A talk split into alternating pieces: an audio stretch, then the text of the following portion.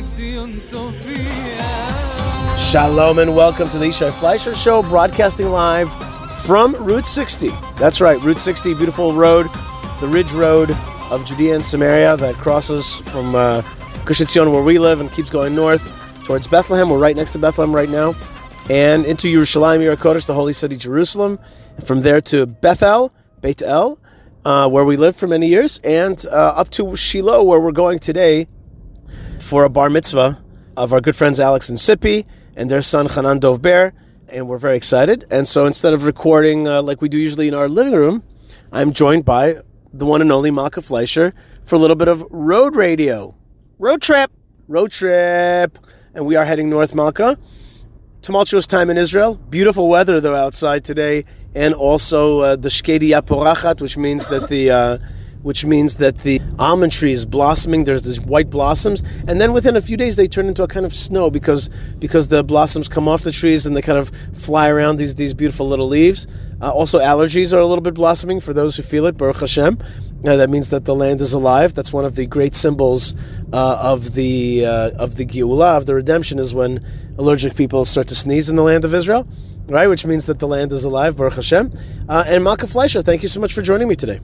Yes, thank you. It's uh, it's exciting to be going to the the site of the Tabernacle, which is sort of like the first capital of Israel before the capital became Jerusalem. Um, and it is uh, a gorgeous day. I'm looking forward to that almond tree snow because we're not getting any other kind of snow. It looks like it's been unseasonably warm and unseasonably dry this year. But uh, Baruch Hashem. Listen, we, we live in, in wild times, so I guess the weather is just reflecting the... Uh, the unusualness of our time. Um, that's a nice way of saying it, definitely. Uh, it's tumultuous out, the, uh, out there. Um, we've had a, quite a week. More murders took place. Two brothers uh, were were gunned down in Hawara, in the town of Hawara, which is uh, on the way to Shechem, to Shechem, to so-called Nablus. Um, maybe we'll be going there later on today uh, to to pay our condolences to, to a Shiva call in that house. So we have a kind of maybe a mixed day today of both uh, joy of the continuing story of the Jewish people and also the effort to destroy the Jewish people, which is um, which is also part of the story of the Jewish people, sadly. Uh, following that that murder, a heinous kind of murder in a in on this very road that we're on, uh, that uh, this road goes through the town of Hawara. The mayor of uh, the Shomron Regional Council, that that that that road where that where Hawara is, has called for a long time to make a road to bypass uh, the town of Hawara, which which is the, like you're kind of forced to drive through. Uh, and there was, you know, th- th- this horrible, uh, horrific attack, this criminal act. Uh, afterwards, uh, nearby folks from the nearby area uh, came down into the town of Hawara and uh, did uh, vigilante, what's the word, uh, arson to the place. They lit... Uh, a kind of, um, not a depot, what do you call it, like a car dump, uh, and they lit like fifty cars on fire, a, a few buildings on fire, smashed some stuff. There was a reported death, but then that was taken away. That was looked like it was fake news. And then there's been a huge aftermath. Fake news? He didn't die? There, there's been no um, no clarity on whether somebody was killed in those incidences or not, and, and as you can see, it's not been... It has not been uh, reported in any major way, and so I don't know what the what the facts are. I simply don't know. Uh, then there's been all the post issues around that that that vigilante arson. There's a lot of Israelis who are like, you know, there's anger in the streets. People are being murdered. There's been some uh, somebody I, I read somewhere fourteen murders in the last month. Uh, Jewish blood is flowing, and uh, there's been no deterrence, not enough deterrence, clearly. And so there's a place for that, you know, anger to spill out. And then there's, of course, the counter voice, which says, what, you know, how could Jews do this? Uh, this is not our way. Uh, and these people are no different than the terrorists, and that kind of language. And uh, you and I have been trying to hash out uh, that kind of uh, discourse also on Twitter, where it's been very, um, you know, hotly debated. Um, in many ways... You know, it comes down to, are you a, a person who's been a victim of these things and and feel the pain uh, that happens regularly and see the terrorism that is inflicted upon us as a societal terrorism? uh, and not just individual terrorism, and therefore there's societal retribution, or just plain old anger uh, that that at least has makes human sense? Or do you believe that uh, you know only the I D F can administer justice, only to the specific people who did the crime, um, and that you know uh, vigilantism is anti you know anti-state? And and the majority of politicians have basically, even the ones that are on the right wing, say this is not, uh, the, we should not be encouraging vigilantism. We should not be encouraging vigilantism, certainly not. Um, but but at the same time, there's an understanding of, of, of the uh, incredible tension that we have underneath. Um, I think I just saw, I think that's Minister Ben-Gvir just passing us right now uh, on the road. Because or Minister or Minister uh, Smotrich, both coming from the South Hebron Hills area and traveling this way, and that's that's what their their cars look like. In any case, uh, you know, a very contentious point, and it also belies how you see the current situation and how you see, uh, you know, like he, he, here's here's like a tension point. Do you think that showing that kind of you know unbridled anger, uh, which is what this vigilantism is, because of a sense that the government is not doing enough, do you see that as being helpful or hurtful to the cause? Not just is it just or unjust, is it helpful or hurtful? For example, if you think that the Arabs, the Palestinians, need to know that Jewish people will not stand silently by and let the blood flow, uh, then you think that maybe there's a place for it. But if you think, no, this will bring international accusation and ire, and that uh, we should, uh, you, you know, we that's the war that we're fighting, and so that when you do acts like this, it only encourages the hate against us and, you know, hate on, on Instagram and Facebook, all that kind of stuff, and accusations, then you think a different thing. It really depends. I'm guessing that most of the, you know, folks in Har Bracha and in Yitzhar, the places around uh, Hawara and, uh, and, and, uh, and close to Shechem, well, they're not so much on Anglo-Instagram. They're very much driving through those towns and face almost daily rock throwing there. Okay, so their reaction is good. We gotta show them that we mean business, that we're that we're tough. But if you're if you are a pro-Israel uh, activist on social media, uh, but you live in Tel Aviv, then you're the the enemy that you face is more the international ire and accusation, and so therefore you're like, this is incredibly unhelpful. And wow, you know, like okay, you know, people have been killed. The army will take care of it, but we can't make mistakes that will besmirch our name internationally. So that's one of the fault lines, one of the fault lines uh, on this issue. What do you think, Malka? Excuse me. Well, um, I had the opportunity to speak to a group of students from the Hartman Institute. Um, it's a it's a speaking engagement I go to every year, and I really, really enjoy it. It is a left-wing organization, make no uh, mistake, but it is not a radical left-wing organization. It's just a left-wing organization. Zionist left-wing. Right. So they so they really listen respectfully. They ask a lot of good questions, and I always get the sense that they're listening actively. So I always really enjoy speaking with them, and I like to see what their what their concerns are. So interestingly, I really thought that the first question they would ask me, because this is their was their like meet a settler day, I thought the first thing that they would ask me was about Hawara. It was not, but ultimately they did ask about it. They asked me how I felt, and I told them the truth, which is that I feel conflicted. I feel conflicted about it. Um, I told them that on the one hand, Um, if innocent people are, are hurt, that's not good. No one wants innocent people, and it's not certainly not the Jewish way to harm innocent people. Um, and if innocent people were harmed, that's not right. On the other hand, if they're not innocent people, or if people were harmed who are harming us, um, it's I, it's kind of unfortunate that or average Joes from Israel have to get out into the street and try to fight for their own uh, safety. But if they feel that they're not being protected, and this is the only way to protect from another event like this happening, God forbid, then I can understand it. Um, I also, uh, you know, but the but the big problem that they had, Yishai, was there, for them, it's like violence is violence. And all not all violence is equal, but they could say, well, you know, I told them, you know, if you're if you if you bury two beautiful children from your region and you're not enraged by that, and you don't snap by that, like that's not normal. You know what I mean? Like you we should be enraged by by this uh, reality. And and these people who went to Hawara, they snapped. They experienced this horrific um, destruction of a family, this loss of life, and this, this threat really upon themselves too, because every person, when you read this on the news, they think to themselves, this could happen to me. And they snapped. So then they asked me, well, what about Palestinians, right? What about Palestinians who they lose a, a child in a whatever incident and they snap? So isn't it all the same? Well, and, and that's why it's so important to distinguish, Malka.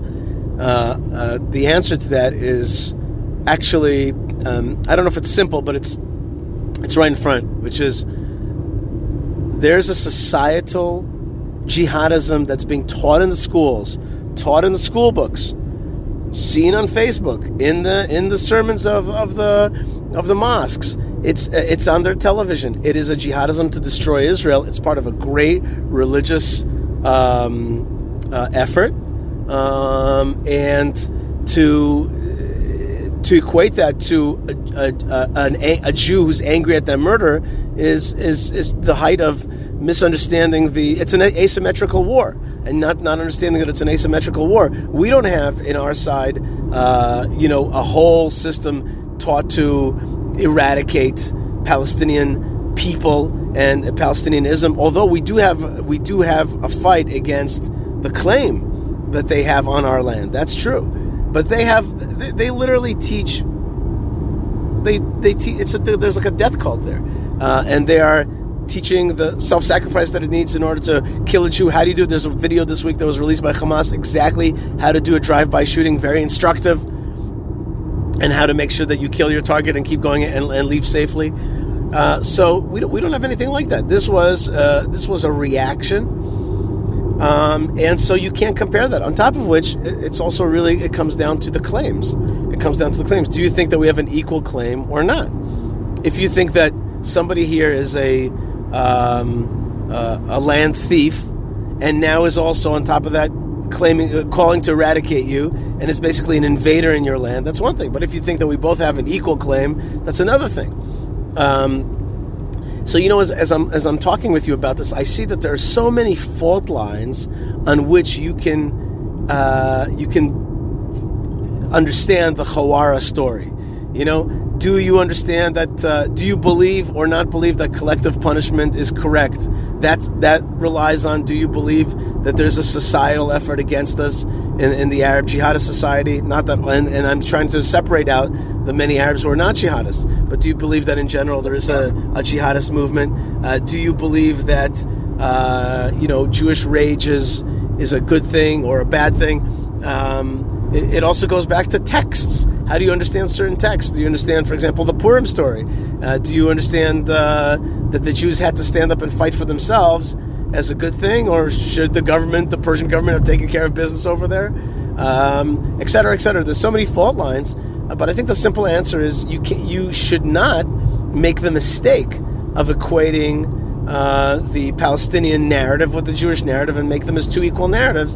Especially if you are a com- if you believe that you're a combatant on one side, and we have a lot of friends who like fight anti-Semitism online, but when it comes to these moments, they're just like, look, there's a you know the, the Palestinian narrative is just as equal, and the only thing that we don't like is when they, you know, call to violence. But when they claim that this is their land, that is also an equal thing. Well, they're victims also uh, of of. Uh, Uh, of a narrative that is, is anti-Israel, albeit softer, but at the end gets those kind of people. Anyway, Malka, it's um, it's a very you know it's a very pregnant moment that we have here, and it's a very very Adar moment. It's a very Purim moment. You know, do you do you cry like Mordechai? You know, when Jews are threatened, do you flip out? Uh, Esther tried to calm him down, right? But uh, you know, he refused to be calmed down, and he and he initiated a whole thing, which led to her getting the court involved. But the court was like, yeah, but you Jews got to stand up and lead and do it. You guys have to fight the anti-Semites. I can't do it for you. Uh, so that's those are those are some of the fault lines. And Malka, what's so interesting is that here we are, you and I, driving towards that very place, toward, towards uh, uh, towards the scene of the crime, scene of the act, scene of the crimes, scene of the actions, or scene of the uh, the realities of the Middle East. I just want to say, in addition to what you're saying, that I think it's very important now in the month of Adar, and you, you raised up uh, Purim as, as a, a little bit of context for what's going on today. I want to say that I think everybody should spend a little bit of extra energy now, really always, but right now, making sure that the issues which divide us, because there's a lot of issues right now. We have uh, obviously the judicial reform. It's very hot. Some people feel very strongly one way. Some people feel very strongly the other way. And they really feel very strongly, meaning to say they, they're very concerned on either side in, in, in real life. And uh, you have, you know, this government which wants to push forward aggressively. Some people have a problem with aggress- aggression in general for Jews, Jews being aggressive at all. They're very uncomfortable with that idea. They're uncomfortable with changing the status quo in Israel at all, because we're, we're of course, the first thing everyone is concerned about is that if you mess with, if you if you poke the snake, that it will bite, right? People are very scared of, of the terrorism rising up as a result of uh, of uh, messing with it, basically. And uh, I just want to say that I think that people should really, really focus right now on not allowing these issues to divide us. Mm. It's it's very legitimate to look at the a person across from you and go, golly, that person like so doesn't get it, right? On either side, you could be listening to this show right now and be going, Malka does not get it. Like she, I don't even know where she gets her ideas from. She is wrong. Okay? I accept, and I accept that. You can feel however you want about me. But in the end of the day, we have to remember that we are in this together as a Jewish people. And I recognize that each other's decisions can really impact you, right? The decisions that this government make makes can really impact the people who don't like this government. And previous governments that I really didn't like have had very serious impacts on my life and on the lives of other people. So I, I realize that it's not just a lot of talk. It's really real. At the same time, we have to understand that this is just another strategy of the haters. You bring up the, the hard issues and let the Jews attack each other. And I've seen this, by the way, on social media, that, that the real, real haters are talking about it. They're talking about that the Jews are divided right now. This is very bad, okay? So you have to find a way, just like in a family, because this is a family, you have to find a way to disagree even very extremely much while maintaining that we are not going to be cutting each other out or cutting each other off. We have to stay together. Incidentally, as a religious person, I will add on that I think that the creator of the heavens and the earth wants that. Like, I'm not even, ju- not just, uh, aside from strategy now. I think Hashem does not want us to fall apart over these issues, but wants us to come together over these issues. Um, even as we disagree, and even as some people are not going to be happy with, with different uh, decisions and outcomes. Uh, I just saw Aria Abramowitz uh, to uh, my left and now behind me. Blowing past them, of course. Uh, I'm just joking. I'm just saying that uh, my buddy Ari uh, and one of the founders of the uh, Land of Israel Network, which this uh, show is on. So uh, thank you very much, Ari and Jeremy. And we're going together to our good friend Alex Trayman's bar mitzvah. So that's really great. Um, uh, I agree with your points very much. And I wanted to just say to you, Malka, that not only did I agree with your points and think they were correct, but wanted to point out that they were very, very Purim. What you're saying is very, very Purim. Um, um, the the Jews are accused by Haman, Haman, as being divided. He's like, they are am mefuzar mefurat. Wow, you're so right. And and then and the answer to that is when Mordechai tells, when Esther tells Mordechai, Lech knosset kol Yehudim, go gather all the Jews, bring them together under this one umbrella, and come back to Jewish unity. That's one of the real themes uh, of the Megillah. Megillat Esther, which we're going to be reading next week, really before the next show. Um, so really, I don't know if you even meant it, but really that is an incredible, you know, under undertone, under uh, what's it called, uh, a theme that that uh, not undertone, but um, the, the the underlying theme that is happening uh, inside Megillat Esther, which is the, diff- the the the tension between separated and and and and, and detached and and um, Jews that are separated from one another and have issues with one another, um, as opposed to Jews who come together. And I think that our enemies are strong, and I can show it to you biblically in many places when we are separated, when we are detached from one another. And so I agree with you. Let's have intellectual arguments. Let's talk about what's good and bad, but let's be careful to uh, to keep it together right at this time. This is obviously a time that our enemies think that we're we're divided, and we have to show that we're united. This government, by the way, is trying now to show a more united front. Uh, moreover, um, I saw um, Hassan Nasrallah, the Secretary General of the terrorist organization Hezbollah. And what did he say?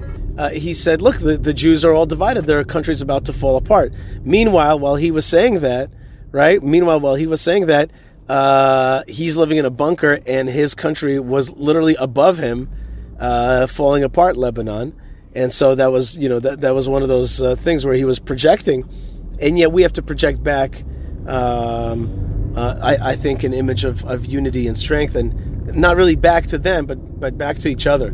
So I agree with you, Malka. I think it's a very deep truth that you that you that you hit on today, and thank you also for bringing up the you know a connect, helping us connect it to uh, Megillat Esther and this holiday of Purim that's coming up. Uh, I just want to say one thing about Purim. You know what? I'll save it for the end. I'll save uh, Purim for just a few minutes uh, at the end of the show. We have a great show uh, lined up. We have an amazing interview with Tehila Gimpel, Uh, who's a who's a lawyer and a very uh, astute uh, observer and understander of the uh, legal issues of the land of Israel, and she gives us a rundown on the issues, an historical rundown also, on the issues of judicial reform here in Israel. We then have Rabbi Kenny Cohen talk about uh, Jewish uh, dating of history. I don't mean dating of guys and gals, I mean dating of Jewish history. Uh, but before that, we have uh, our very own Ben Bresky, who's going to give us a rundown of, of Purim miracles throughout history, important Purims that were celebrated in different parts of the world that were miraculous. And before we get to that, I just want to say thank you to the sponsors of the show, to J N S dot org, great uh, news site, and Jewish Press dot com, uh, who put out our show every single week and put out great emails, uh, and also to Israel three sixty-five dot com, and their campaigns, and also their Israel Bible, the Israel Bible dot com, which they put out, and if you put on coupon code Yishai, you will have an excellent, excellent product at your fingertips. I mean, really, God's Word beautifully put out with beautiful Hebrew, beautiful fonts, beautiful everything. And so uh, that's that's uh, the Israel Bible. So if you have, you know, good news uh, on J N S and, and Jewish Press dot com, and you have a good Bible in your house, you're pretty much set with proper, healthy information. Those things will help you understand, uh, the one will understand, help you understand the other. Uh, of course, it's very hard to read good information when you're hungry, and so therefore we have a, a great uh, a great sponsor of the show, which is um, Prohibition Pickle. We had some uh, last week or two weeks ago. Prohibition Pickle will get your bile. What's it called? The gut bile? What's it called, Malka? Gut? Biome, not bile. Oh, God, sorry, gut biome. That's why I probably got sick, because I didn't know the difference. Uh, good, good biome, but but not only tasty, not only healthy, but also holy.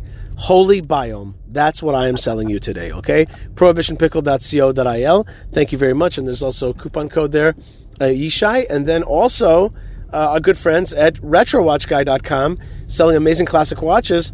Uh, and I want to tell you that last week I promoted a, cer- a certain watch that I thought was beautiful. Boom, got sold. Uh, to That's so exciting. That's right. Somebody listening to the show really liked it a lot. So uh, very good. Uh, very successful at uh, retro watch guy dot com, and I highly recommend that people uh, check out their uh, website, and they do great social media and have beautiful watches. Anybody else, Malka, that we're sponsoring? Of course. Of course. Come to the land of Israel. You got to go to the Temple Mount, and you got to go to Temple Mount. Maybe you don't know what you're doing exactly. Maybe you need a little help. So go to high on the hard dot com. Uh, M J and Rabbi Levi will take you up. We'll tour you around. We'll bring you in holiness to the place of holiness, and you will be touched for the rest of your life with what I call spiritual suntan, and you will never be the same again. You will have, you know, gone way, way past uh, exile and into the realm of redemption. So that's high on the hard dot com. And when you're done with that, you got to visit the begin, the founders of it all, the mamas and the papas in Hebron. That's the Jewish community of Hebron, where I have the honor of serving as spokesman. Check out hebron fund dot org to strengthen the Jewish community of Hebron and come on our amazing tours by the one and only Rabbi Simcha Hachbaum. Check out uh, Dan Rosenstein's great work at hebron fund dot org, and we keep making the place more beautiful and stronger for the mamas and papas and for Jewish history and heritage. Uh, finally, Malka, I want to thank you very much for joining me. Come back uh, and join me again at the end of the show. In the meantime, let's go to Ben Bresky with great uh, history moments for, from Jewish history about Purim, and then we're going to go immediately to Tehila Gimpel, and then we're going to go to Rabbi uh, Kenny Cohen, and then we'll be right back with a few more last words. Malka, thanks so much. Thank you so much. Shabbat shalom. This is a moment in Jewish history. Throughout Jewish history, there have been many mini-Purim holidays celebrated by communities seeking to honor a significant event. The Book of Esther describes a miraculous victory over Haman, who sought to wipe out the Jewish community. In a twist of fate, he was hung on the very gallows he had erected to execute Mordechai, the leader of the Jewish community of Persia. This theme has been taken up by Jewish communities in Israel and the diaspora to mark their own Purim-style miracles. These special mini-Purims are celebrated with the recitation of special prayers and a festive meal, and sometimes a fast on the preceding day, similar to regular Purim. The following is a brief list of notable Purim incidents in days of yore. Window Purim, or Purim Taka, took place during the Ottoman era in Hebron, when a pasha, a Turkish ruler, demanded a large sum of money, or he would decimate the Jewish community of Hebron. The Jews of Hebron fasted and prayed, and dropped a special note they had written into a window of the building housing the ancient cave of the patriarchs and matriarchs, the tomb of Machpelah. The next morning, a Jewish man found a bag on a windowsill with the exact amount of money the pasha had demanded. That night, the pasha dreamed that the biblical patriarchs Abraham, Isaac, and Jacob came to him and warned him not to disturb the Jewish community. The next morning, when the Jewish community presented him with the ransom sum, he gave it back to them and rescinded his decree. That day was marked as Window Purim in Hebron from then on. In sixteen fourteen, the head of the Frankfurt, Germany Bakers Guild, Vincent Fettmilch, demanded less taxes and less Jews in his city. After he seized control of the town council, the emperor called for order to be restored. In retaliation, a mob attacked the Judengast, or Jewish ghetto. Two Jews and one Christian were killed when Jewish residents took up arms to defend their homes and families. They were outnumbered by the mob.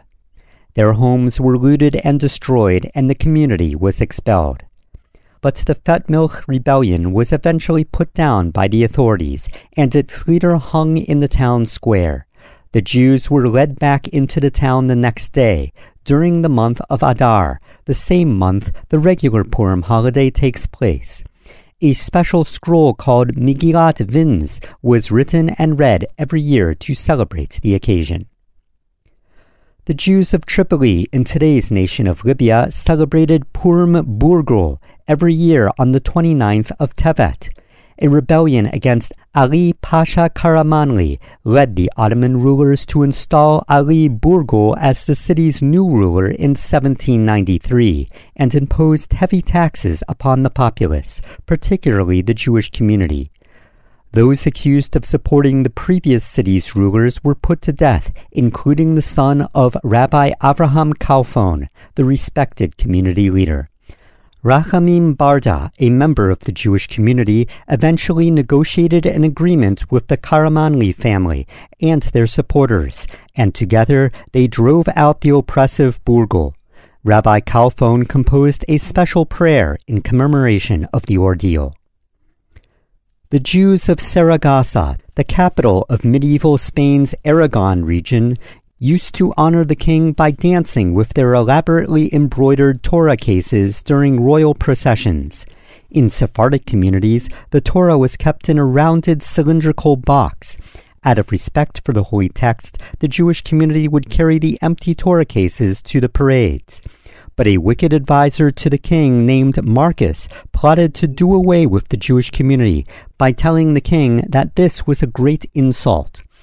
He advised the king that upon the next procession he should check each Torah case to see whether or not they were empty, and if so, then suffering would befall the Jews. But that night the caretaker of one of the synagogues dreamed that a wise old man instructed him not to remove the Torah scrolls. Each caretaker of each of Saragassa's synagogues had the same dream. The next day, when the king demanded the Torah cases be opened, he saw that they were in fact not empty. The king ordered Marcus to be executed. For generations, Spanish Jewry celebrated Purim Saragassa, even after the Spanish Inquisition. This has been a moment in Jewish history. My name is Ben Bresky.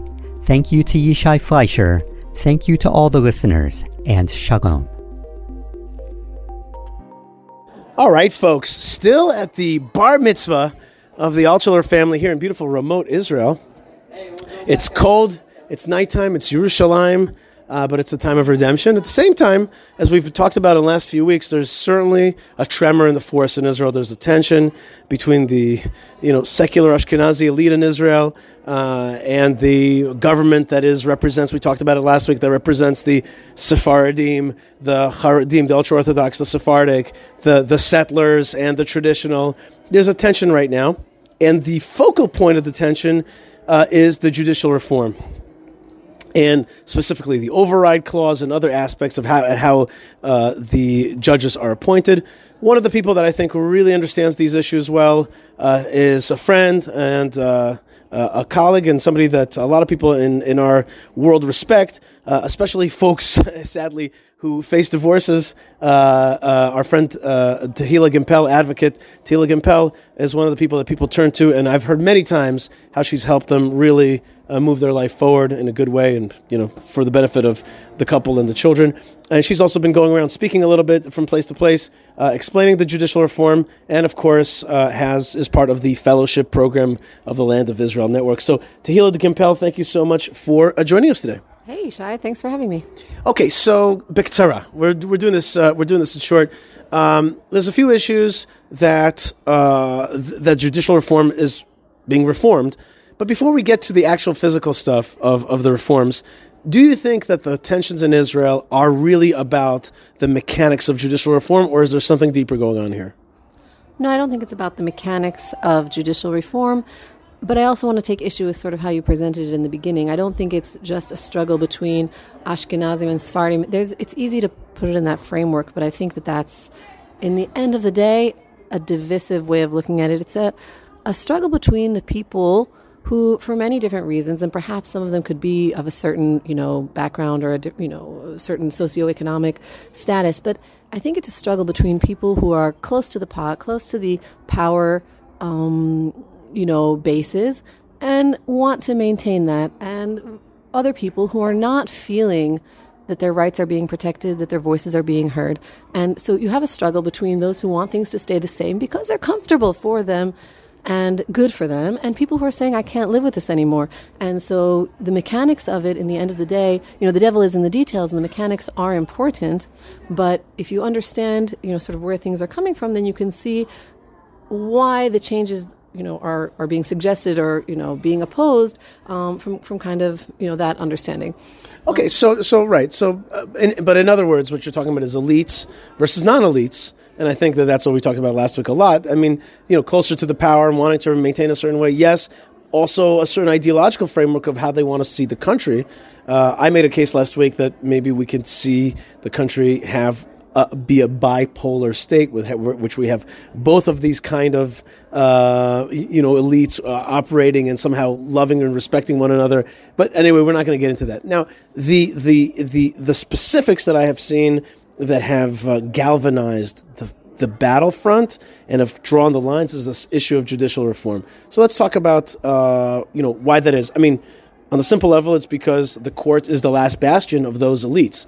But there is mechanics behind the argument. Let's talk about the mechanics a little bit. What is really being fought over? Okay, so the, you can kind of break down the reform that's being suggested into four major parts.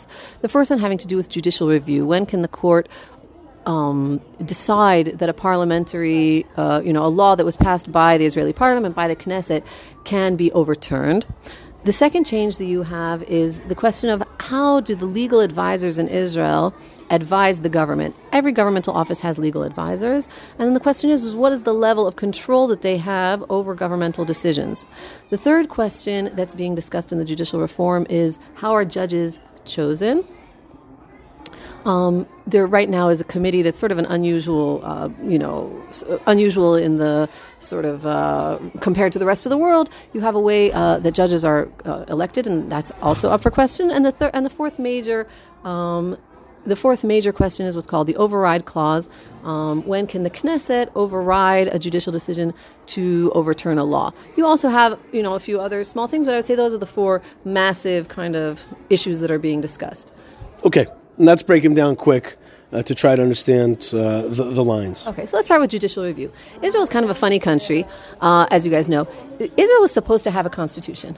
Um, in the Declaration of Israel's Independence, uh, Israel declared independence in May of nineteen forty-eight. They wrote in the Declaration of Independence, by October, we're going to have a constitution. But it's like, there were a lot of people who didn't really think that that was a great idea. A lot of people who didn't have motivation to do that.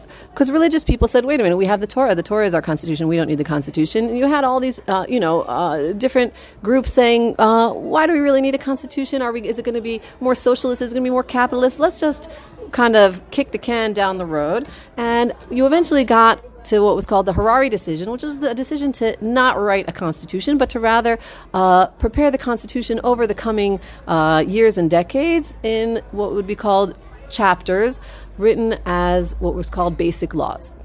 Um, now, the basic laws in the beginning were just constitutional in the classic sense of how the government is going to work. Throughout the decades, they created a uh, basic law of the Knesset, basic law of the court, basic law of the government, just explaining when are there going to be elections and all the technical things. In nineteen ninety-two, they passed two more basic laws, and for the first time, they used the basic laws to discuss human rights. The basic laws were the basic law of freedom of occupation, which allowed people to work in whatever, the, you know, you so you can have any occupation that you wish, and the basic law of human dignity, which said that basically all people have the right to human dignity, the right to life, the not, not to resist, you know, bodily harm, uh, seizure of property, and such.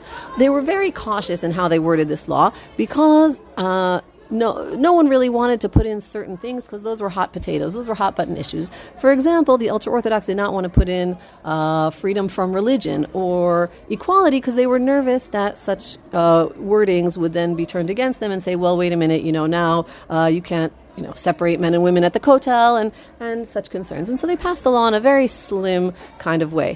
What happened in nineteen ninety-five was the Mizrahi case, where the Supreme Court, in a decision of two against one, in something that didn't really have to do with rights at all, uh, they did this shortly after the assassination of Rabin so that nobody uh, would notice. Uh, and it was done specifically because it was a case that had been sitting on their desk for over a year.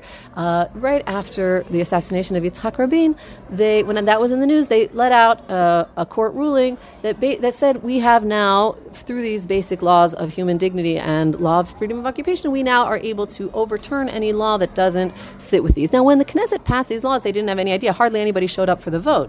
Not everybody knows that.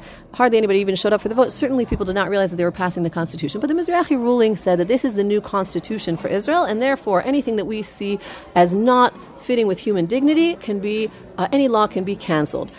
Now, by the Supreme Court, a law that is passed by the legislature, the Knesset. By the Knesset can be canceled by the Supreme Court based on these uh, laws. The law, the people who passed the law did not know that that would happen, and they didn't intend for that to happen. And, and we know that because they just didn't show up even for the vote. It was not considered a serious, important law.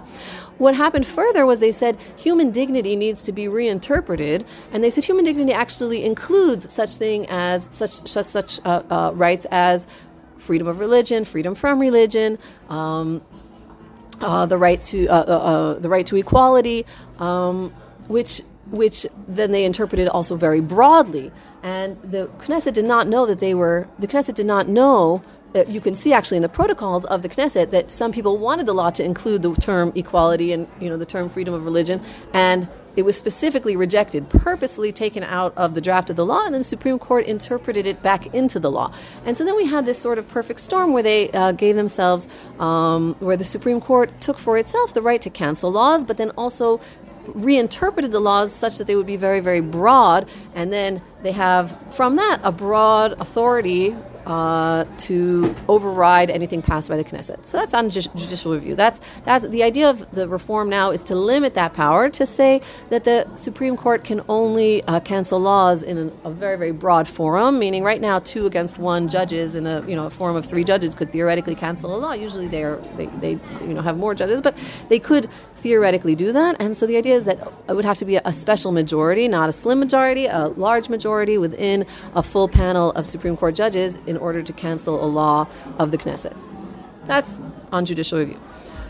I mean, I mean, there's something shocking about what you just said. There's a lot uh, of things. Uh, it's, it's, it's, it's, it's very shocking because what you're basically saying is that the Supreme Court mandated for itself powers to overturn laws of the Knesset, powers that they didn't have beforehand, on grounds that they that the that the people never voted on. So basically, that is that's the ultimate super legislature. Yeah, so they made themselves a super legislature. Up until then, they had taken for themselves, very, the court had been very conservative up until then, and taken for themselves power to...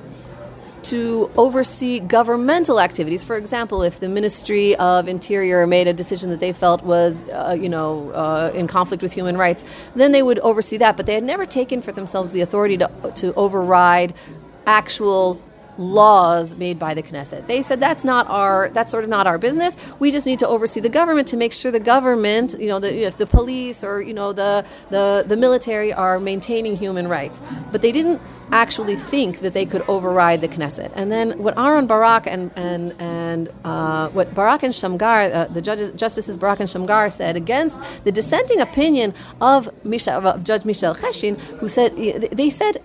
By giving the, the purpose of these basic laws was to protect human rights. You can't really protect these human rights unless we're able to have oversight of the Knesset to do this. So they, they, they said that's the only way to reasonably interpret this.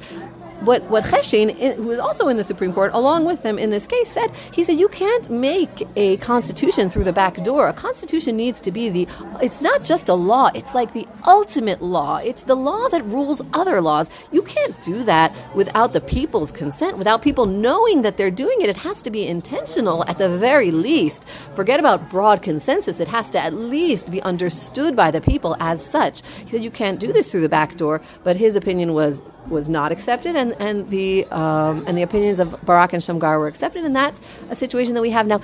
People often say, "Well, the Supreme Court hasn't canceled that many laws." I think they canceled maybe twenty-two laws in the you know all, nearly thirty years, which is not seemingly that much. But what people fail to understand is that by taking that power, what it did is have a cooling effect on all legislation, because what happens is that every time somebody wants to pass a law, the first thing that they have to ask is, is this going to get knocked down by the Supreme Court? And then so many laws don't even, laws that could potentially be important and might not even be in conflict with human rights, but they are afraid that they might be interpreted as such. Who wants to go through all the headache of legislating something if then you're just going to have it knocked down in the Supreme Court? So it has a cooling effect that makes people just, you know, that makes our leaders and our, politi- our politicians afraid of even bringing their ideas to the table because they're not going to pass, which brings us to the second element of the reform, which is having to do with the legal advisors. Every every office in government has a legal advisor, and there's also the Attorney General, who is the legal advisor to the government. Now, it's been ruled in Israel over time, they, they've they've been given essentially more and more power. Although they're unelected, it's been ruled that their opinions are actually binding to the politicians. So, for example, you are the Minister of Education, and you would like to change,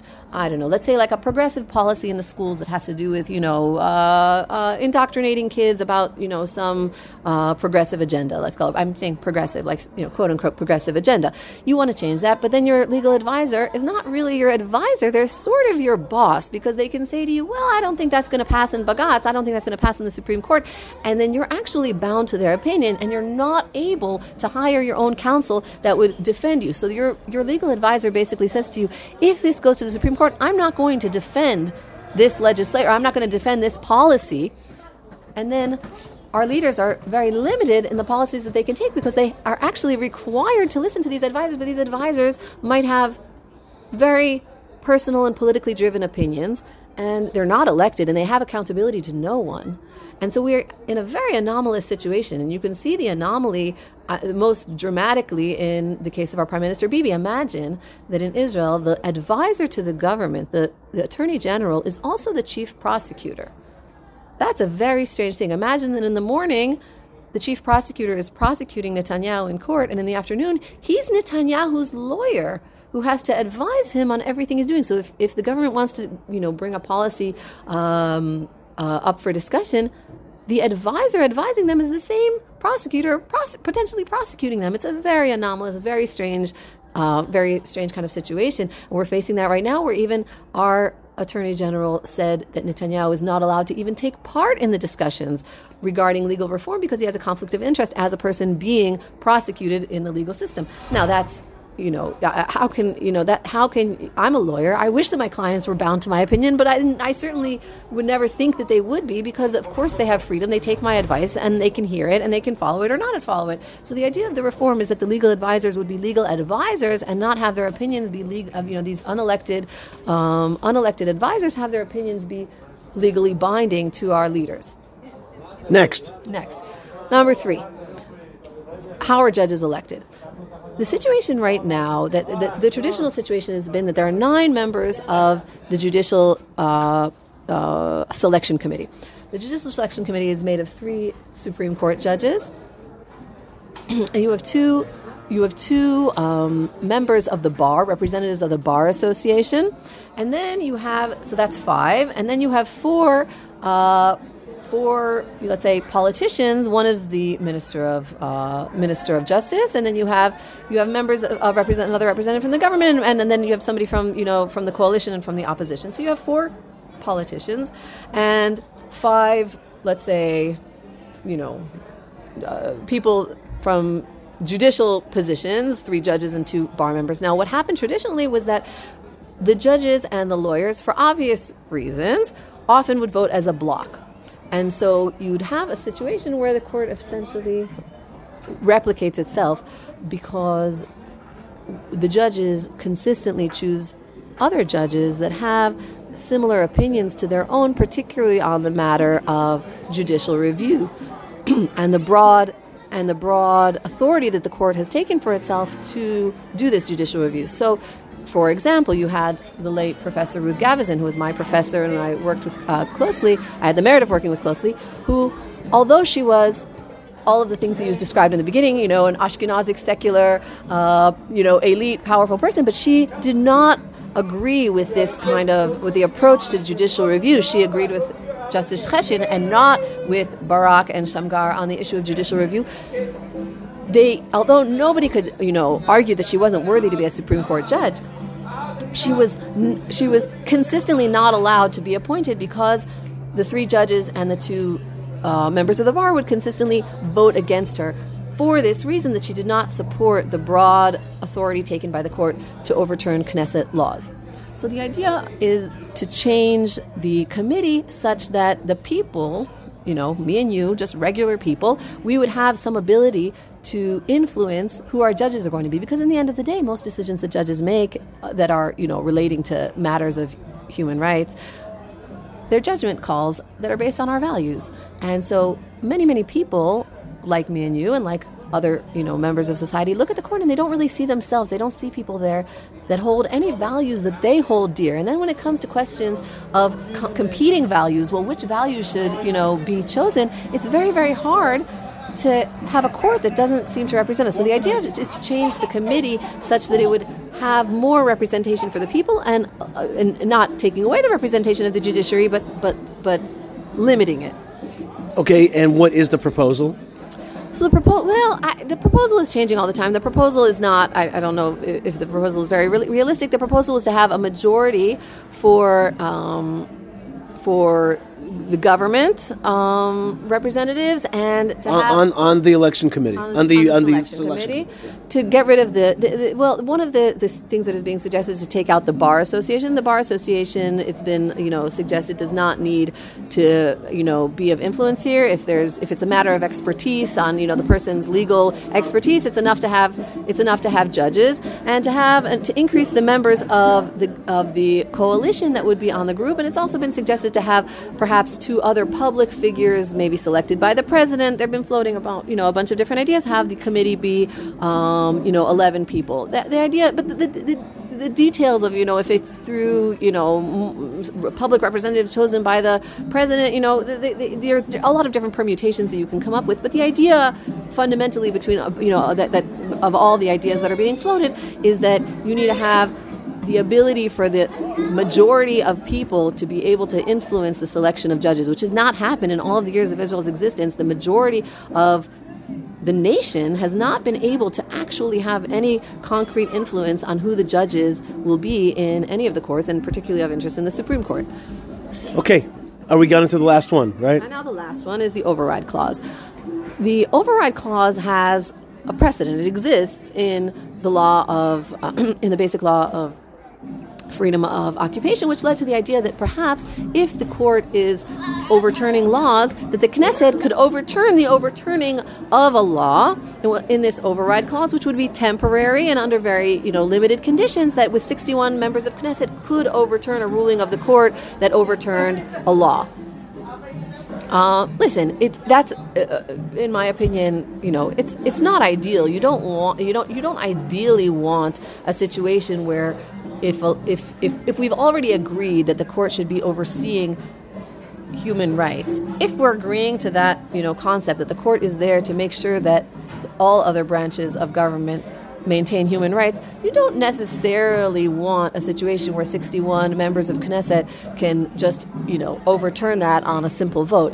On the other hand, you know, people feel like they've been pushed into the corner where the court has taken so many Uh, liberties that they feel like the pendulum needs to swing all the way to the other side. So, you know, it, it's there's there's an argument to be made that desperate times call for desperate measures, and that the only way to pass, and you know, there's also the idea that that many people are afraid that with all these reforms, with the, all of the authority that the court has taken, perhaps the court would overturn the reforms themselves. And so you kind of need, I look at the override clause as the gun on the table, saying, let us pass these reforms or we're also going to pass this reform as well. Like I'm I'm sort of looking at it as there's there's there's a lot of room for negotiation here, and that the override clause is the kind of pressure being used to allow the other important reforms to pass. Okay, a lot of stuff. Um, just finally, um, one of the things that shocks me about Israel's Supreme Court is that it basically doesn't have any requirements of standing like we have in America, where like it's like from lower courts that have to go through two court systems, and then you know af- after the Court of Appeals is really the final court, unless unless it's a constitutional question, unless uh, the Supreme Court grants cert certiorari. And and and it accepts that case. Here, it's like it looks like the court is basically can pick any issue that it wants to pick. It doesn't even have a case or controversy like there's some kind of problem. It just decides on issues even before there's even a, a case or an issue. It's just kind of it's basically like some kind of I, how do I explain it? Super legislator is not enough of a word. It's like it's some, some kind of like ultimate supreme council where it just kind of like decides what they like and what they don't like and changes the country. So these these things, the smoking, the gun on the table that you're saying, it seems like it, it is a situation of trying to bring it back towards a healthy place um, of of a a, a a legislated limitation on what the court can and cannot do. Yes. I haven't actually heard a lot of people talking. The, the, law, the stand, issue of standing is an interesting one. It was chiseled away at even before these uh, basic laws. It was chiseled away at little by little over many, many decades. And I haven't actually heard a lot of people talking about that. But that is also uh, that is also a very interesting and anomalous thing that Israel has. That even people who don't have any particular conflict, we experience that on our very own farm. That people, uh, you know, all sorts of N G Os funded by Europe getting involved in our issues, even though they were not hurt by us in any way, but coming to, you know, sort of sue us in the Supreme Court as if they had some sort of conflict with us that didn't exist. And so you're right that that is a big deal. I haven't actually heard it being talking, spoken about very much in, in the existing reform, although I imagine it is also, I imagine that that's, that's on deck for, for being dealt with. Um, something that I, just one kind of last thing I would want to say is that I, I hear from a lot of people, and people that are really honestly like worried, and people saying, I'm really worried that there won't be, my human rights, my civil rights will not be protected because all I have is the court. And what if the majority decides to tyrannize me? What if I decide to be tyrannized? You know, what if, if I decide, what if the what if the, the government decides to vote that all people with mustaches, you know, can't drive cars anymore? People say this to me, I, you know, and they say they're really actually concerned. And I don't think that they're lying. I think that they really are concerned. But they're being kind of uh, almost tricked into being concerned in the sense that that they're they're being convinced that there's these this great protection of civil rights, and that this reform is coming to limit judicial power such that their rights now will be less protected. I think there's there's a really, really easy way to check this kind of motivation. It's true that our Supreme Court has come out in defense of human rights in a few cases. I'm not saying that it hasn't, and that's very, and, and I think that that's important, and, and protecting human rights is important. But what's important also to remember is that the day-to-day rights of people in Israel have not been properly protected by the Supreme Court. It's true that periodically you'll hear a big case, you know, especially when it comes to uh, uh, foreign workers or in the Israeli-Palestinian conflict. But in the day-to-day life of regular, simple people, the lower stratas of society, the people that don't have a lot of money, the people that don't have a lot of education, simple people who have altercations, let's say, with law enforcement, do not have a lot of laws. People in Israel are people outside of Israel. Uh, sorry, they don't have a lot of protections. And what people don't all, often realize is that at every junction where the Supreme Court, at every sort of watershed case where the Supreme Court could have really come out to protect the rights of everyday people in a dramatic way, they didn't do it, and they sided with the government, and they sided with the governmental bodies that are really most dangerous to human rights. People often don't know, for example, that evidence that's obtained illegally, and this for our American listeners will probably sound absolutely shocking, that evidence that's obtained, for example, in an illegal search is admissible in court in Israel. That torture. Torture. Things, you know, evidence obtained through torture is admissible, that people don't have the right to remain silent in Israel. Things that for people outside of Israel might look trivial. Every time these cases have come to the Supreme Court, they haven't been protected. And you can look and know, you, it's very easy to know what a conflict is about when you look at who is on which side. Recently it came out, I think just a couple of days ago, that the Shin Bet, Israel's, you know, uh, uh, secure, what, how would you translate that? Israel's, F, you know, equivalent to the F B I, the military, all, all of our security bodies came out against the reform, which is interesting because if the reform, if the Supreme Court is there to protect human rights, who are the greatest threats to human rights if not the people with the guns, if not the people with the power, if not the people who can arrest you, who can go into your house, who can seize your things, who can hurt you physically? Those are the guys that are supposed to be afraid of the court. The guys who might be infringing human rights are the ones who are supposed to be afraid of the court and want the court to be weaker. On the other hand, the people who are mostly out fighting for this reform, look at who's fighting for the reform.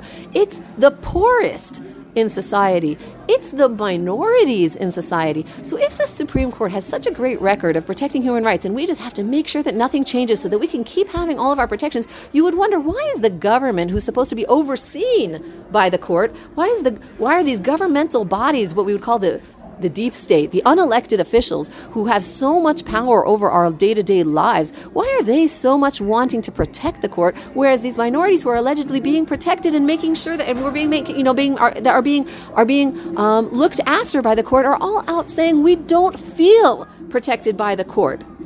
And I would note that even Israeli Arabs, you don't see a lot of them out protesting, although the court has seemingly been protective of Arab rights. And the day-to-day, you know, on the day-to-day level of just regular cops and robbers, they do not feel like they've gotten a fair shake from the Israeli court system. And so this idea that if we change the court system around, somehow these fantastic protections of human rights are going to disappear, I think it's his, I think it's hysteria. There's there's there's an, an effort to kind of get people all nervous and riled up. But you have to look at it and realize a lot of these reforms, although some of them can be tweaked and can be improved, the reforms are coming from a place of people saying we don't feel protected. We want to see people who have some kind of values in common with us on the court that is meant to oversee government, to be a checks, to be you know, to, to provide checks and balances to the legislation and to the go, you know, into the governmental bodies. And so, you know, that's an important thing when you hear this hysteria to understand that it's that it's that it's misplaced just by looking at who are the sides in this conflict.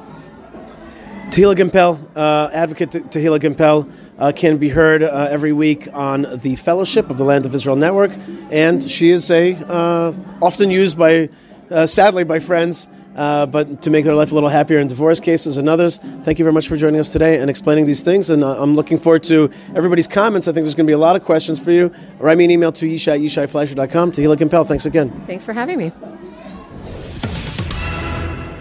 All right, folks, Yishai Fleischer here in beautiful remote Yerushalayim. I'm overlooking the remote forest and looking at the entrance of the city. And this is a beautiful suburban neighborhood in Jerusalem. Uh, houses, not just apartments, houses, forest, but you could really see the beautiful big city. Actually, I could also see not so far away from here where my father is buried on Har Menuchot. Uh, and I'm here. I was here for Shabbat, and I'm still here Saturday night for a wonderful bar mitzvah uh, of a young man named uh, Aaron David Altshuler. So mazal tov to him. And uh, his grandfather, Rabbi Kenny Cohen, was a rabbi for many years in Los Angeles, uh, California, made Aliyah, uh, and has been a teacher here and a writer uh, for a lot of years. Gave a wonderful, first thing he prepared the bar mitzvah boy Uh, for his Torah reading, which was immaculate and impeccable, uh, and really, really just good, good stuff. And you could feel that he had long training from a grandparent. That is the, that is really Masorah.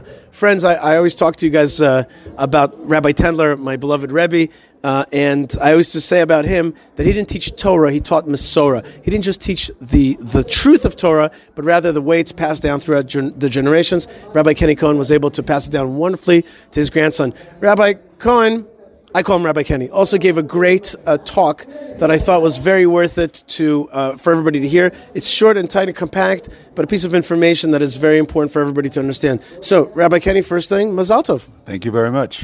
That was really great. Did you enjoy that? Was that was that special for you? Was that your? That's your first grandson? First grandson, bar mitzvah, yeah.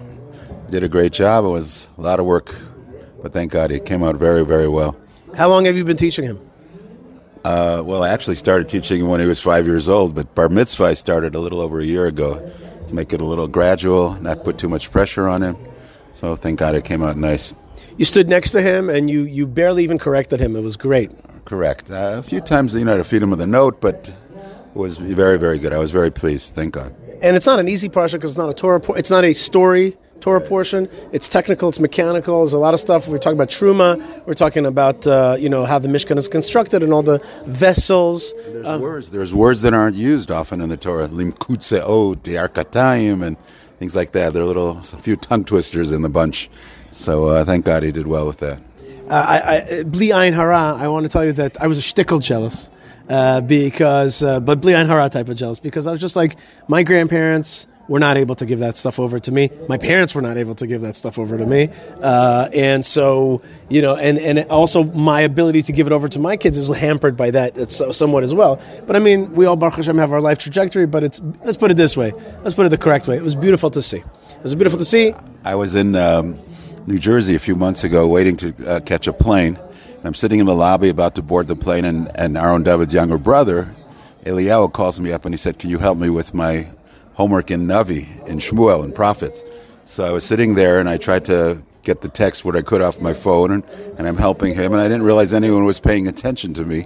So some woman came up to me, and she said, "What are you doing? Are you are you praying, or what are you doing?" I said, "No, I'm helping my grandson with his homework."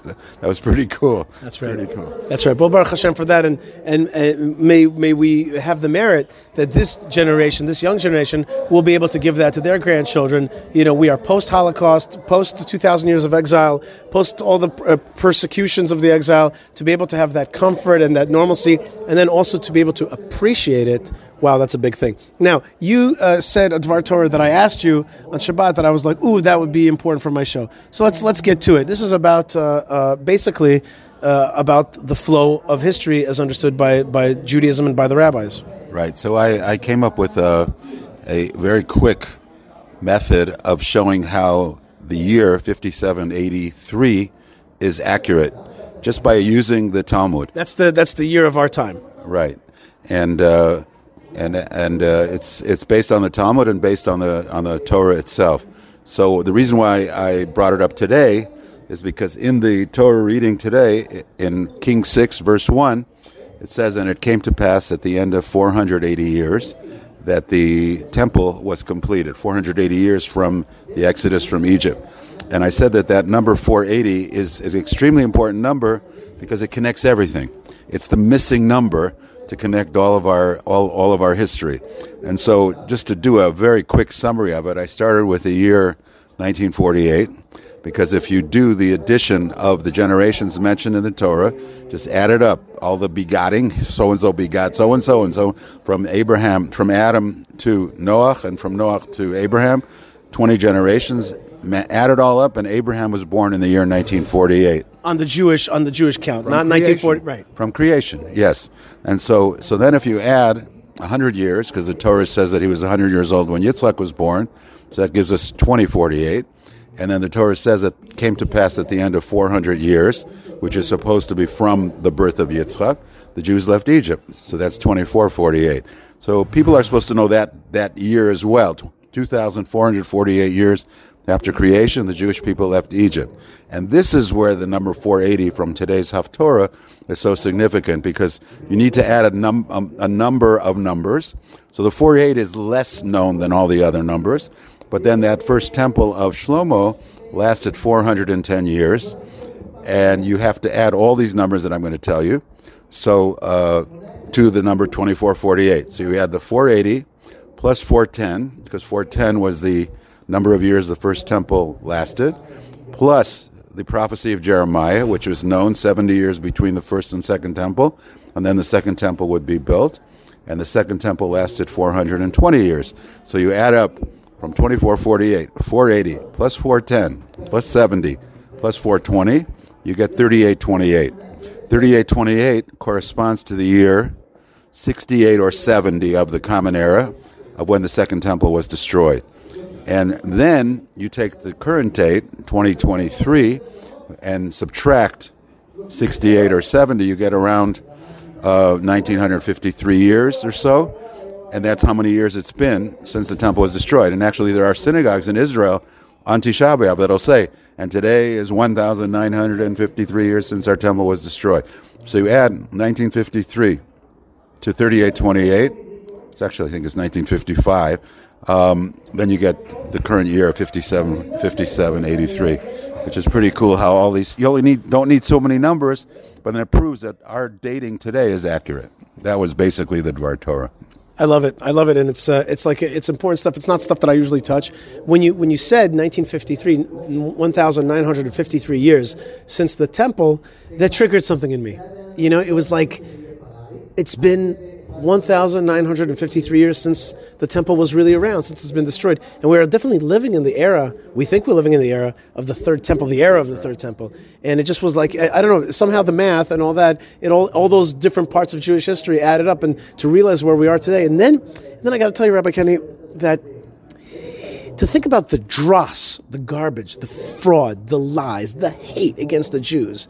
And to realize how ancient we are, that's right. And how what an ancient promise we have, and what an what an incredible time we have today, and all the and all the garbage and lies that you see in the news about, about the greatness of our time and the, the reduction of it to something, you know, you know, something so so so um, so what what's the word I'm looking for? So low and, and, and, and broken instead of what it really is, and just somehow your your numbers put it together for me. Well, the, the, the consolation to the whole thing is is that the Gemara in Sota describes times like this, meaning that there'll be a period where there's a lack of morality, there'll be a period where there will be disrespect. It says, sons will not respect their fathers and daughters their mothers, et cetera, and very much like this time. So if there's any consolation in seeing the chaos of the world, then... Uh, The, uh, the the consolation is that these are signs that the redemption is near.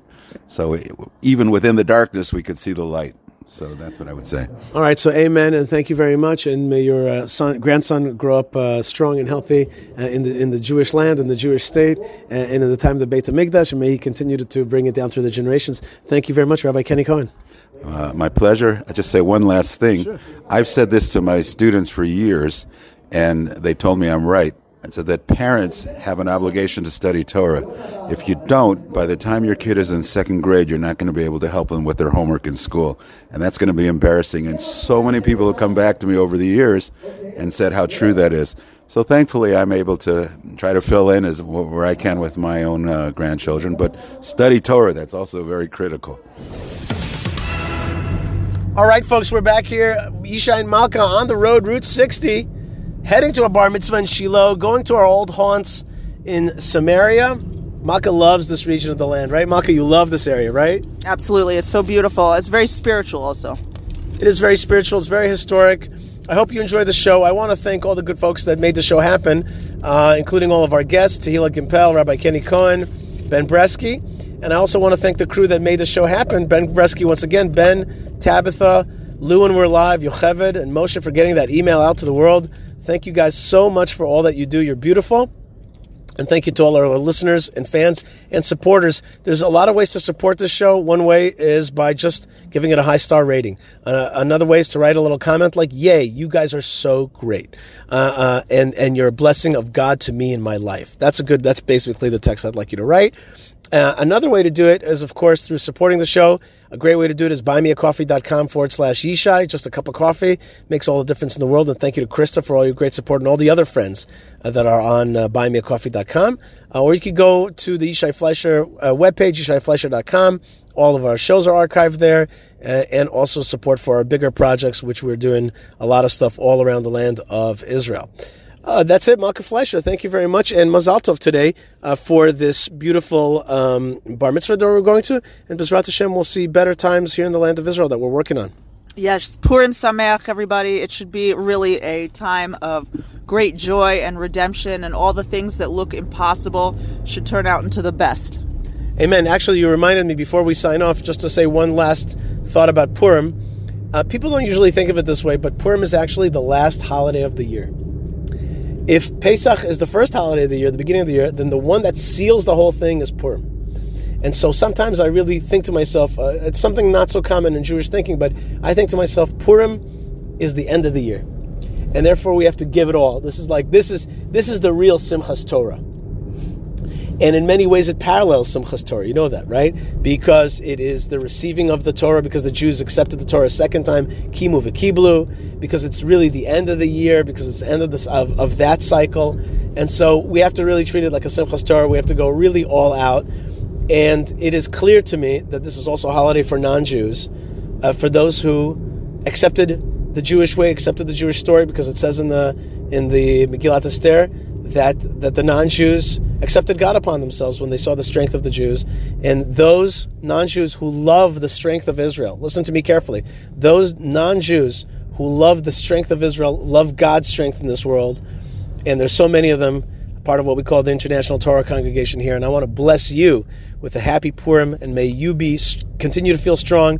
Don't be afraid of all the bad guys and all the crud that they're saying out there. Uh, we're living in amazing times, times of revelation, and the kind of revelation of Purim is when God's not fully revealed. His name is not in the Megillah, but his the whole Megillah is his name.